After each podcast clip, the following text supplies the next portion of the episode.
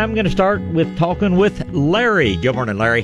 Good morning, Bob. Happy New Year. And the same to you, sir. Thank you. Well, my new year has been greeted by a ton of crabgrass. Well, that's my problem. And, you know, it's not surprising considering how moist it has been. But if you want to get rid of it, get out there with that vinegar and orange oil. You won't hurt your basic turf grass in any way, and you'll kill out that crabgrass within literally within minutes. I'll do that. How do I keep it from getting so vicious next year? Try to keep it from going to seed the year before, because it's an annual grass, and if you can keep it where you don't kill it, if you can keep it shredded down, and just hope and pray that your neighbors do the same, but if you can keep it shredded down to where it never makes the seed heads, then you won't have a problem with it the next spring, because it's coming back from seed every year when it sprouts back up. Okay. You know, you hear about the preventative, what do they call that? Pre-emergent. Pre-emergent, yes. And here's the thing about pre-emergence, and it's I'm glad you brought it up because it's a very common misconception. People think that pre-emergence kills seeds. They do not. They kill the seedling as it sprouts and starts to grow. And the way they do that is they inhibit the formation of a root system on these weeds. And when the weeds have no roots and we have a dry condition, they just dehydrate and die. The problem is when we have a very moist year, like we're having right now, those little weeds can exist for a long time without any root system, and consequently the pre-emergent breaks down, decomposes, goes away, and then the weeds just decide, well, what the heck? Okay, we've hung on through here. Let's make some roots. So pre-emergents are not effective, you know, we're in a very moist season, and they're also not effective, and of course that's not what we're worried about this time of year, but things like the grass burrs, those things can germinate anytime March through September, so you'd have to put your pre-emergent out 4 or 5 times during the growing season, and that would become cost prohibitive. I'm going to now, things like compost are sort of a natural pre-emergent, but I'm not into pre-emergents, especially not the chemical ones, but even the corn gluten meal has gotten so expensive, I just don't think it's a good investment if you have any large area at all to do. Okay, well, I'm working on the compost pile. It's growing all the time. That's a good thing. Put that out.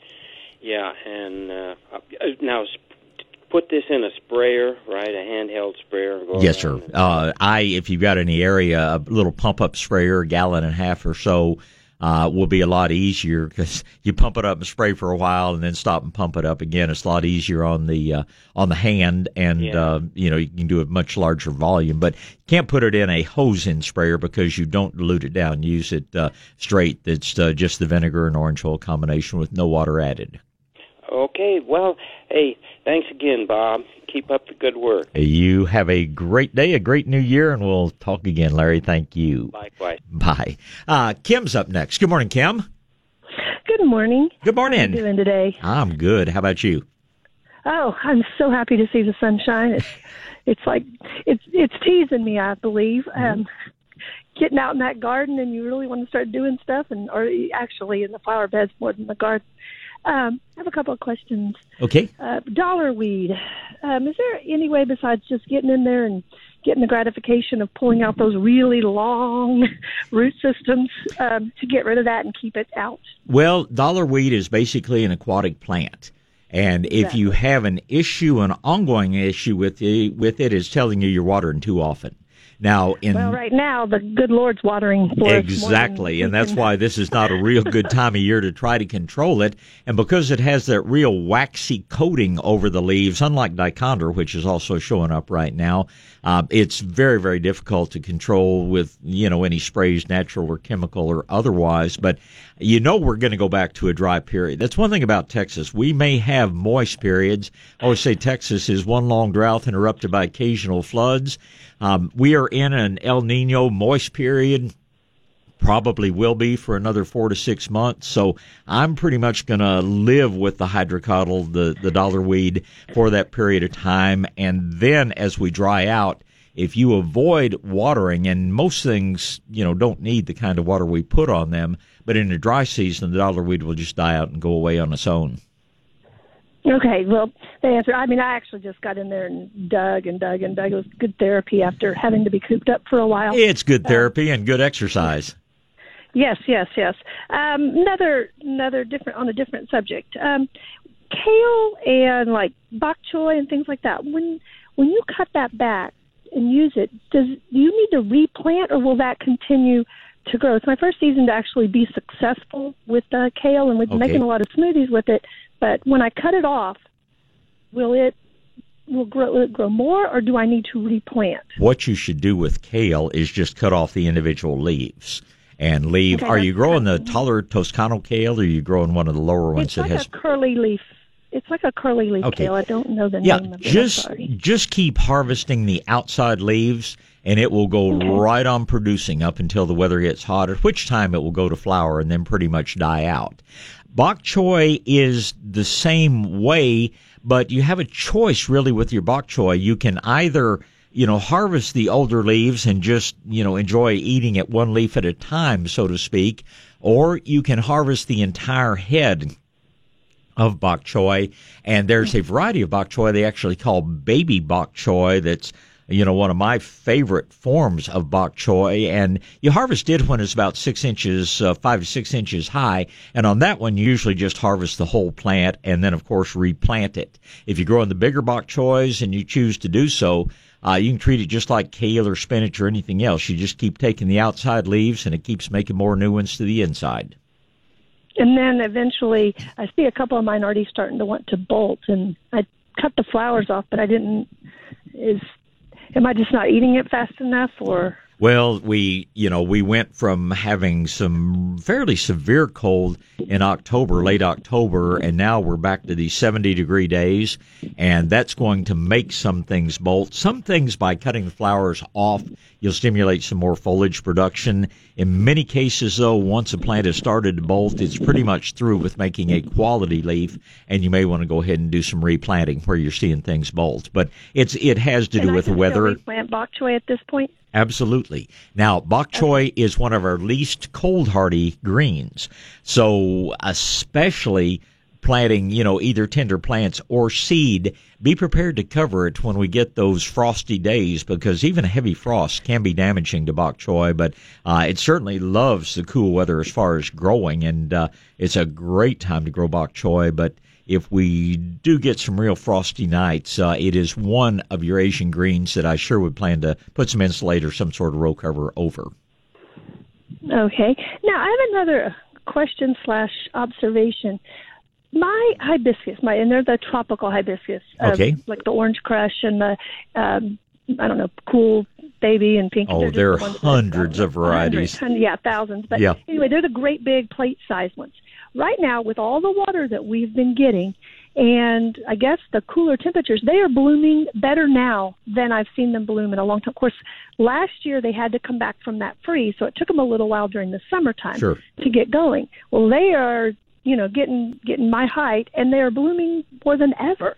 And I'm thinking that's kind of unusual with the a little bit cooler weather, and the amount. It's making me wonder if they need more water than I normally supply them, because they are doing really well with the water we're getting. And they are doing, the colors are, it's not necessarily the plants are doing that much better, but we look at them and the colors are so much more intense in the flowers, especially the blues and purples, the things that are actually bianthocyanins, but even your carotenoids and xanthophylls, the things that make the yellow and orange and red flowers, they're just so much more intense with cooler temperatures, and the flowers sometimes will actually last 2 days instead of one. They are two.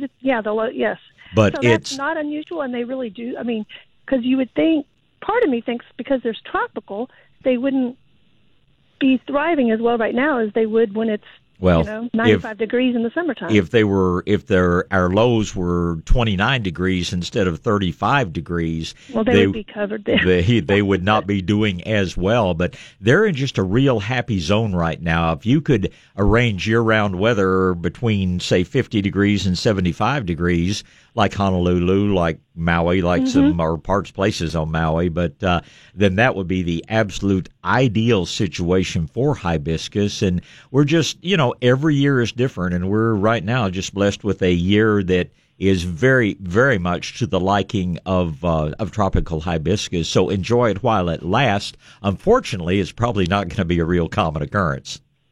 Yeah. Okay. And last question. In going through the flower beds, I still, of course, have a lot of the summer flowers, and they're blooming, but kind of sparsely. But I want to know, but some of them are getting really leggy, like the vincas and the pentas and things like that. But yet I can see new growth coming in down on the bottom. You know, the little. Mm-hmm. And if I cut those off, will they? Would it be a bad thing if then it got cold, or if I cut them off? Will they just continue to regrow? And is it better to keep those old ones going into the spring if they happen to survive it? Or would it be better to replant new? Those are all salvia. Excellent questions. If you were to cut them back, they would regrow, but very slowly. They grow quickly in the heat. They grow very slowly in the cool. And Mother Nature made those things to live one season. You might be able to coax a second season out of them, but plants get their own form of hardening the artery, so to speak. And so we refer to it as senescent tissue. It's literally senile plant tissue. And it will never be as pretty the second year, and some things like begonias, people will even try to nurse a third season out of them. And if you want wimpy, kind of not real vigorous or spectacular plants, sure, you can do that. But if you have plants that are really valuable to you that are annuals, what you can do is take cuttings, because that cutting tissue is brand new. It's not a year old like the root system is. And you can propagate some of these things indefinitely, relatively speaking, by, you know, continuing to take new cuttings and things like that. But as far as trying to nurse the old plants along, no, you're much better to pull them up and replace them. Okay, that's okay. And what about the salvia? Because I know some of the salvias, some of the salvias are not annuals, right? Many, I would say probably 85% of the salvias are normally perennial. Salvias are a huge genus of plants, and some of them are evergreen. Some of them remain upright but drop their leaves during the winter. Many others actually freeze back to the ground. So it's very hard to generalize about salvias unless you know which specific one we're talking about. Some of them are always annuals. Some of them are always evergreen perennials. And lots of them fall in that kind of no man's land in between. Okay. Can I cut them back? And will they be okay if I cut them back? If they are ones... So I've got the blue. I know I've got the Greggii. Yeah. Greggii... I have a red, like a red that kind of goes nuts and gets tall. Okay. The little red flowers. Most of the blues are ones that would normally freeze back. Indigo Spires, Farinacea. Yeah, you might as well cut those back. They'll be much prettier if you do. Things like Salvia Greggii, the pink is by far the one that stays prettiest. I like cutting it back right at the end of winter, mid to late February. You can cut it back pretty severely, and it will come back out beautifully. Now, with the reds, there are lots of different reds. If they have a sort of soft succulent stem, yes, cut them way back. If they have a woodier stem, there's actually a red form of Greggii. Do the same thing. Prune it back right at the end of winter, beginning of the spring. There are some of them, like the so-called tropical sage, Salvia Coccinea, that is going to freeze to the ground virtually every year. Those you might as well cut back to an inch tall. But you almost have to look at your salvias just on a plant-by-plant basis because there are so many different kinds. Well, I will definitely, then I'll do that. But yeah, most of, right now, because our plants are so confused here, because we haven't gotten that cold yet. In fact, all my plumeria are still out. I just keep looking at the 10-day forecast. Sure. Because it's so much work to bring them in. Oh, yeah, I know what you're talking about. The thing I would tell you about on your salvias is there are a number of the salvias that are short-day bloomers. They bloom either not at all until we get into the short days of fall, or they bloom most heavily the short days of fall. With those plants, the nice thing is that if they don't freeze back over the winter, you'll get a very heavy bloom period in early spring, which we normally don't get. And if you're premature in cutting back, you're sacrificing all those spring flowers. But anything which has frozen, and we're sure not out of the woods for cold weather. We're just now moving into typically our coldest winter or weather of the year. I'm not going to prune them back until, either they freeze back or, in the case of your short-day bloomers, until they put on that spring bloom. And then I'm going to be pretty severe with pruning shears. Okay. All right. Well, thank you very much. Valuable information as usual. Great questions as usual, Kim. I certainly do, too. Thank you. Goodbye. Bye-bye. John's been waiting longest. Good morning, John. Good morning. Morning. Morning. My first question is, what varieties of pears do you recommend for the San Antonio area? They are all going to be hard pears. The softer pears are very susceptible to bacterial fire blight, have very short lifespans, but your harder pears, and there are quite a number, Kiefer and Orient are probably the two that have been around longest. There's one called Warren, W-A-R-R-E-N, that's a very good pear. There's Monterey, there's Moonglow, there's, the list just goes on and on. But if you're looking for that real soft pear that you find in the grocery store, it unfortunately is not going to grow here. And do you have any company that sells the bare root ones? Call Fanick's. I think they still sell they sell both containerized and bare root. They're probably open now. If you want to give them a call, the phone number, of course, 210 area code 648-1303. We talk so often that that's one number. It's kind of like Dr. Kirby. His numbers are embedded in my brain. But Fanick's is by far the biggest company around as far as selling a wide range of fruit trees. And some of the things they sell are for other parts of South Texas don't necessarily do well here, but you'll find some pear varieties that should last 80 years for you. All right. My last question is, what time of year do you recommend transplanting a sago palm? Hottest part of the summer. And if you're meaning by transplanting, if you're going to dig it up from one place and move it to another, July, August are the times to do it. Now, if you're just taking it out of a pot and putting it in the ground, that's planting. That's not transplanting. And you do that 365 days a year. But here's the deal with true palms and with cycads like your so-called sago palm. When you cut a root on that plant, it dies all the way back to the trunk. And so there's no percentage in trying to put a big root ball on it because 90%, 99% of those roots are going to die totally anyway. And that's why you can transplant a big sago with a very small root ball. But if you do it in the middle of the cooler season and that soil is cold, it won't start growing new roots until it warms up. So it's sitting there basically with no roots through several months.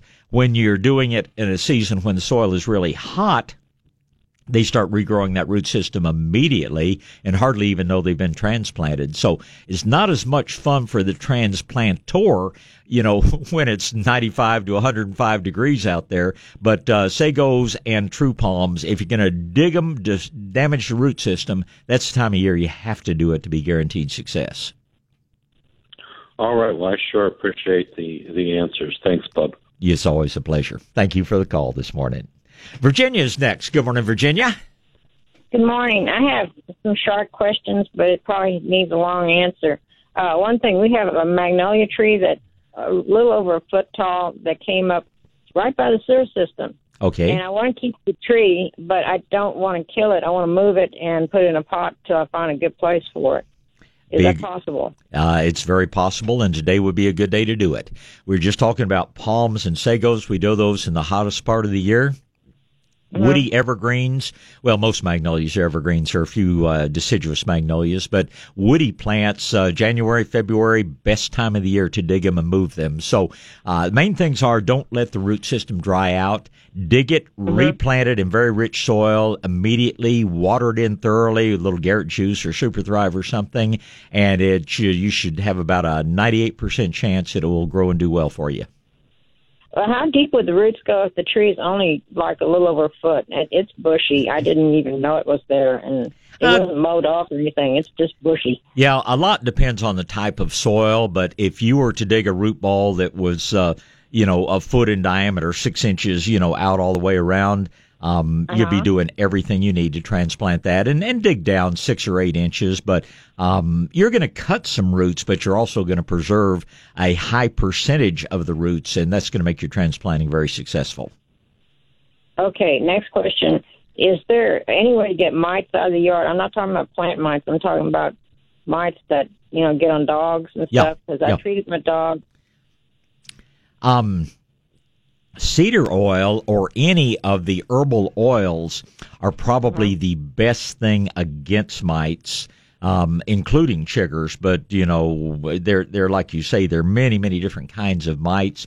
And a cedar oil or a rosemary oil, or there used to be a product out there called Bio-Organic that was a combination of lavender, rosemary, and 2 or 3 other oils. But any of your herbal oils are going to be the best thing going to be safe for your other plants, but to pretty effectively get rid of the mites. Okay, you spray that on the lawn or how do you do that? Wherever the problem is occurring. Most commonly it is the lawn, but there's some, perennials and things like that you can occasionally have mite issues on. Okay. If you want to raise a blueberry, I know everybody says don't, but if you want to raise a blueberry, how do you acidify the soil without peat moss? With coir, C-O-I-R, or compost. Those two things both produce tremendous amounts of humic acids and fulvic acids. So if you want a woodier product, coir is spelled C-O-I-R, and it's decomposed coconut fiber. But any good potting soil that's real rich in compost would be fine for your blueberries. Okay. Well, I think that's it. Another thing, dewberries and blackberries. When's the best time to get them out? Somebody wanted some of my blackberries. And dewberries. Yeah. And I don't know how to give them any, and without giving them all my plants, so I don't know how to do this. Well, with both of those plants, around the mother plant, so to speak, you'll have little offshoots decide to sprout and come up. It starts fairly early in the spring. As soon as you see those come up above ground level, just take a good shovelful of soil along with those, and they transplant very easily. 99% of them will take root and grow very well. But just don't try to transplant the big plants. Plus, those are ones that gave you the berries this year. But when they start putting those little secondary plants start coming up around them, you just divide and share and replant to your heart's content. Okay, I appreciate your help. Thank you. Have a good weekend. You do the same. Thank you, Virginia. Bye.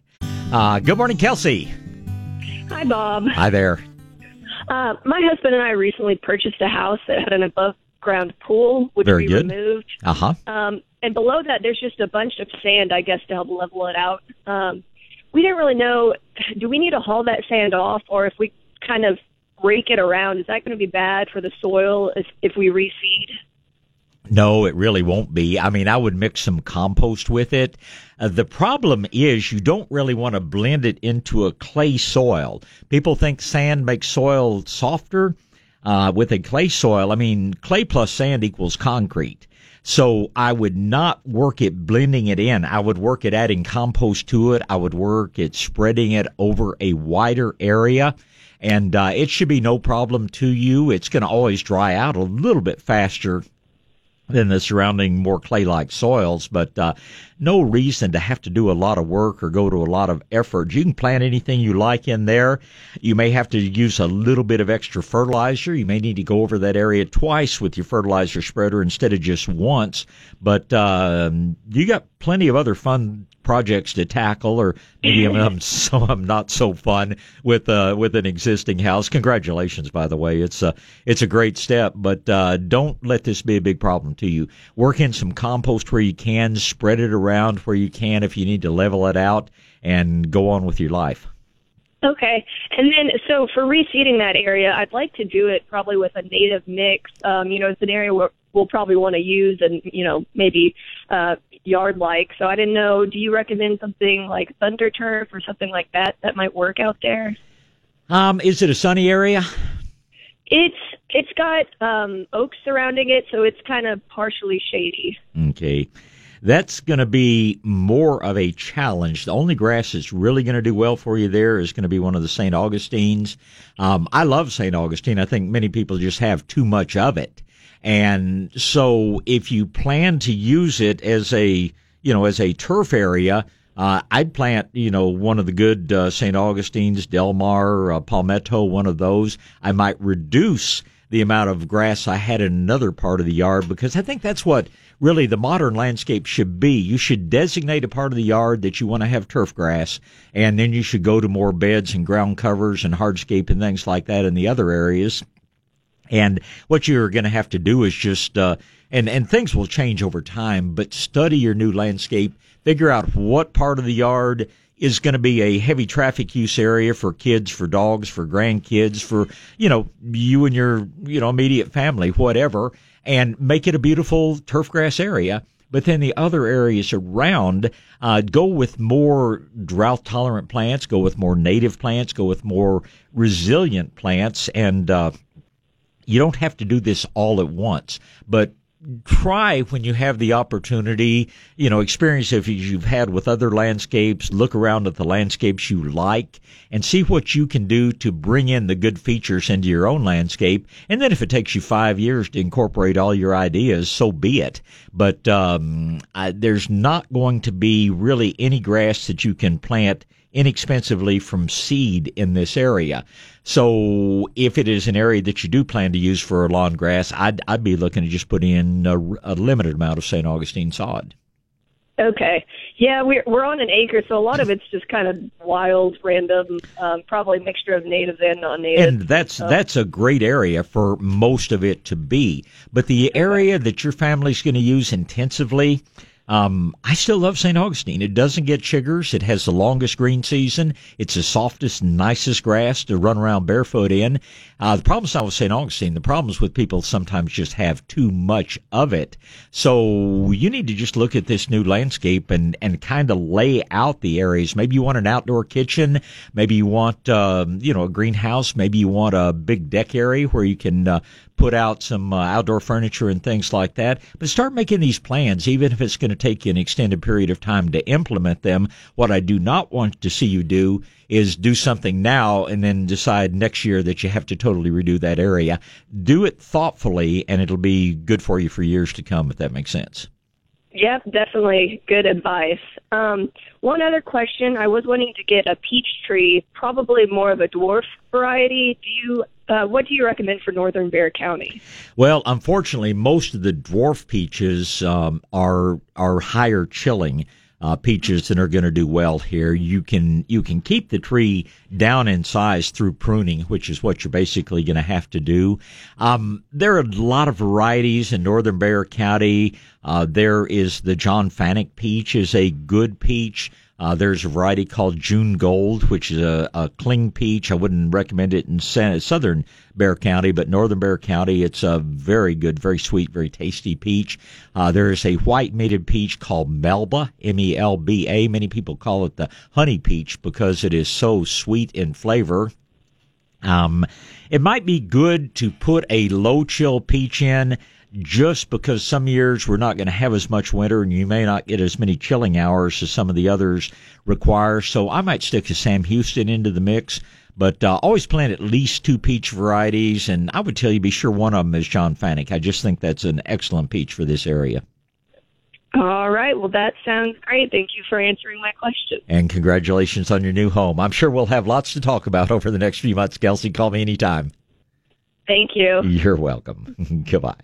Okay, Penny is next. Good morning, Penny. Good morning. How are you? I'm good. How about yourself?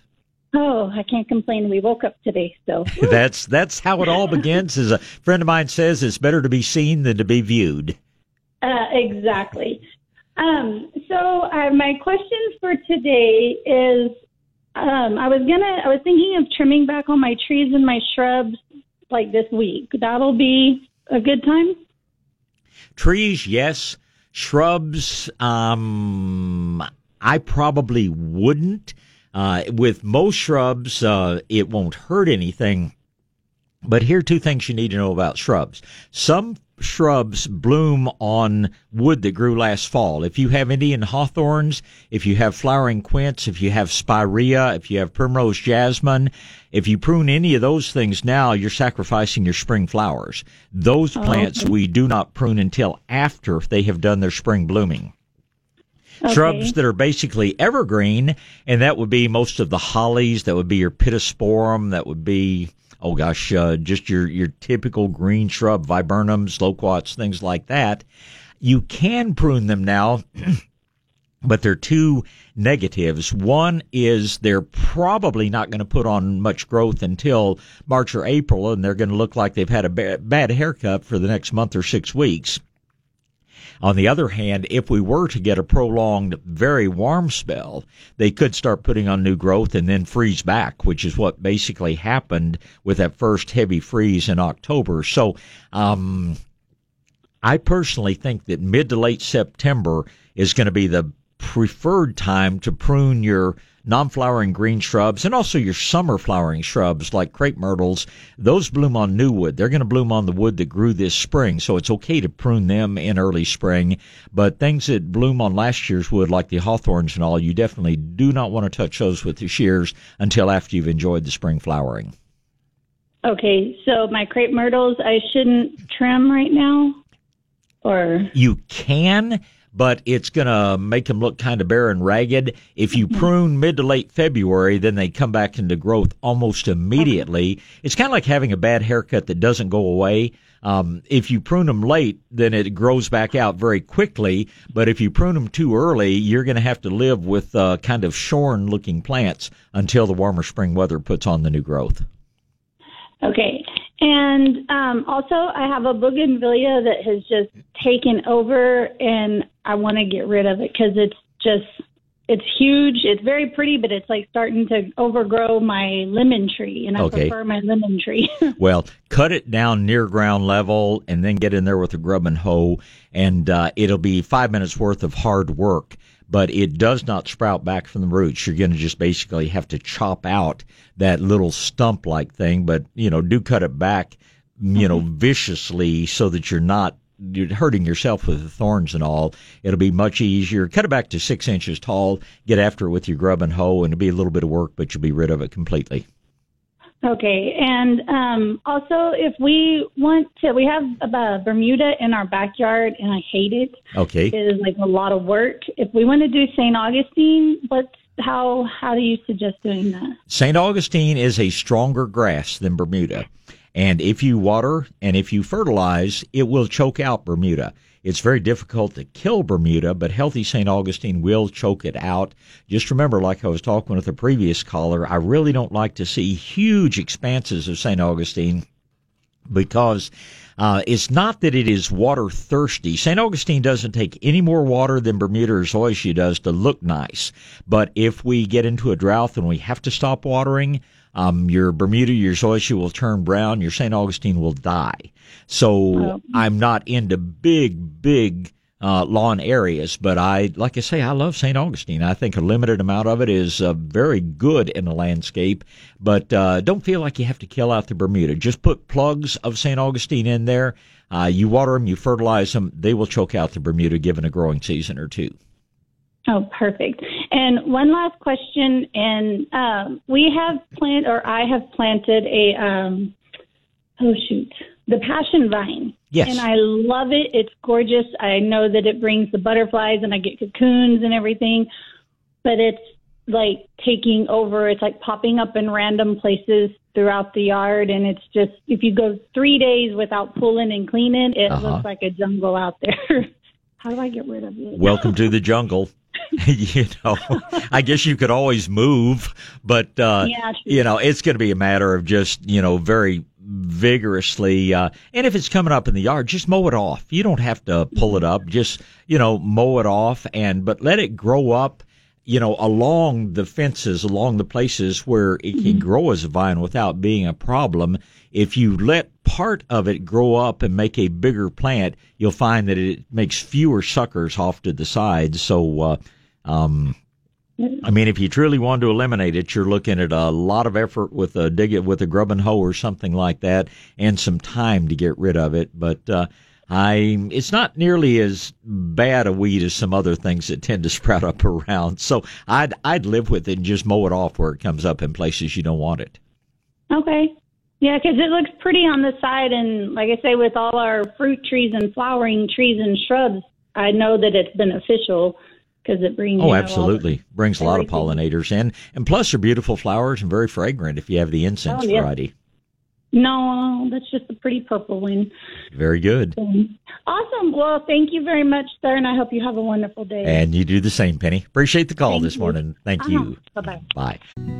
All right, let's get back to gardening. Ed and Frank and Anna and Kay, and Ed's up first. Good morning, Ed. Good morning. Morning, sir. I've got a couple of questions. First, I've got a book called Range Plants of North Central Texas. Okay. It was put out by the Natural Resources Conservation Service at Weatherford. Yeah, yeah. It's very useful, but it doesn't cover everything for South Texas. Do you know if they publish one for, you know, different areas of the state? I am not familiar with it if they do, but you can simply go to the NRCS. Used to be Soil Conservation Service. Now it's the NRCS. Go to their website or you look them up online and call and ask. I mean, they are government servants, and, you know, our taxpayer money supports them, so I have no hesitation about calling and asking. And like I say, they haven't done as many publications in recent years. I suspect there is something out there, but I don't have a copy, and I really don't know anything about it, but they're just a phone call away. Okay, well, I'll try the phone. I tried their website, but the way it's organized, I couldn't find the answer to my question. Well, welcome to the world of government websites. I hope you've never visited the IRS website or Social Security or anything else. I've never seen so much confusing, hard to search on websites in my life. So, but I do know the people at the offices up in Bernie and throughout the Hill Country. Really nice people, really anxious to help. And so far as I know, they are not affected by this so-called government shutdown. So let me know if you have problems getting in touch with them, and maybe I can get you direct line to, you know, one of the people I know there. Great. Okay. I've been searching for a book on how to propagate, you know, different types of plants, and I have the old one by Jill Noakes. Yeah. But when I was looking for them, there was one that was primarily written for, like, nurserymen, I guess. Yeah. And it was, I mean, it included almost every kind of plant, and it was very expensive. Mm-hmm. And at the time, I couldn't, you know, I decided I couldn't afford it. But now I'd like to find a copy, and I haven't been able to really find what I'm looking for. Do you know a book, you know, similar to what I'm describing? Well, there is no one book, especially a book written specifically for southern plants. Unfortunately, you know, the majority of the money spent in gardening and agriculture is spent north of the Mason-Dixon line, and a lot of virtually all the things that are published are, you know, published with that in mind. So you're probably going to have to get a general text and then just, you know, plant by plant, you know, learn from it. I mean, I'll happily tell you anything you want to know about propagating in this area. I can probably give you some answers. You'll find a number of answers on Howard Garrett's dirtdoctor.com website. But some of the old books, there's the Ball Red Book. You know, Gleckner, Fred Gleckner Company has published some things. So those are places I would start. You can always try half-price books. I found a $150 manual for like $10 at half-price books one time on tropical plants, and that would be a great place to start your search. But I don't really bring a specific title to mind. I might suggest some of the bigger wholesale producers. Local ones I'm not as crazy about, but call me at the nursery sometime, and I'll give you a couple of numbers of people that we buy from who would probably be better qualified than I. As a matter of fact, our caller James, we call him Farmer James, it has a roadside produce stand and things like that. I'll try to remember to ask him next time we visit if he has a favorite as far as just a good propagating manual. Okay, good. Do you know of any trick to protect small saplings from the bugs rubbing on them? Well, what I will do on trees and things like that, I use a metal T-post. I don't drive them into the ground, but I'll use from 2 to 6, depending on the size of the plant. I just put them up against the trunk, put a piece of baling wire around the top, piece of baling wire around the bottom, and leave them protected like that through the rubbing season, which basically runs from about September on through about March or April. And a physical barrier like that is the only thing I know of that really works. Other places where it's more of a bushy plant, I'll just make a little cage I put around it with some hog wire, the 4x4 metal panels, and I'll use, take 3 or 4 pieces the appropriate length and just wire them together at the corners and just literally set that down over the top and then drive one T-post in to hold it in place. But beyond that, I don't know of anything other than a physical barrier that will really stop that marking. People always think they're rubbing the velvet off their antlers. That's a very small part of it. They have scent glands, as you probably know, at the base of the antlers and other places on their body where they're marking their territory, so to speak, just like a dog does in a little bit more obvious fashion. But that's about the only thing I know. Now, if it is on a property where you are present almost all the time, like, I live in deer country, for instance, we have learned that if we get to a tree that has been rubbed within just a few hours from the time that rub happens, even if the tree is totally girdled, by slathering on something like what the dirt doctor calls plant goop, or simply wrapping it with felt paper, roofing paper, to hold the moisture in, there's a tissue called parenchyma underneath there that can totally reform even the vascular tissues, and it is possible to save a tree that's been through a bad rub. Great. You just have to get to it before it dries out. You saved, but I just have so many. I'm looking for a source for some native plants, winter grapes or the common persimmon and that sort of thing. Do you know of anybody that specializes in the native plant? There is a place up in Austin which is called Natives of Texas. I believe that they are both wholesale and retail. Other than that, there is a place up in Medina which is called Love Creek Orchards, and I know that they grow a number of native plants. But the problem is that, unfortunately, there's just not a lot of demand for natives, so most of us in the nursery business carry a few natives, but if you ask me for a nursery that is basically all about natives, check out, first of all, Natives of Texas up in Austin, and see if they can help you, because they have the widest range of plant material of anybody I know. Okay, great. All right, that's all my questions. I appreciate it. Well, I appreciate the call. You have a great Sunday, and I'll move on and talk to Frank. Good morning, Frank. Hi, good morning, Bob. How you doing? Oh, just another good day. Okay. Well, I talked to you about it before. Now I'm getting ready to do some work. It was either just the drought this past summer or something, but anyway, under and around a big ash tree, my grass. It was Bermuda. It's carpet grass, and it died, and there's nothing left there now but those long strands of root stuff. Uh huh. And So I decided I'm going to put something in there. I don't know whether to put that back in there again, make little, put some little pumps of it around here and there, or is there something else I should use that would still be kind of like grass, not ground cover? Because the backyard, like 3/4 of it's beautiful carpet grass. Right. It's kind of what you want, Frank. The problem with going back with more grass is just by virtue of the way that an ash tree grows, you're going to have more and more roots up toward the surface of the soil. They're not rising up in the soil, but the shallow roots that an ash tree has keep getting bigger.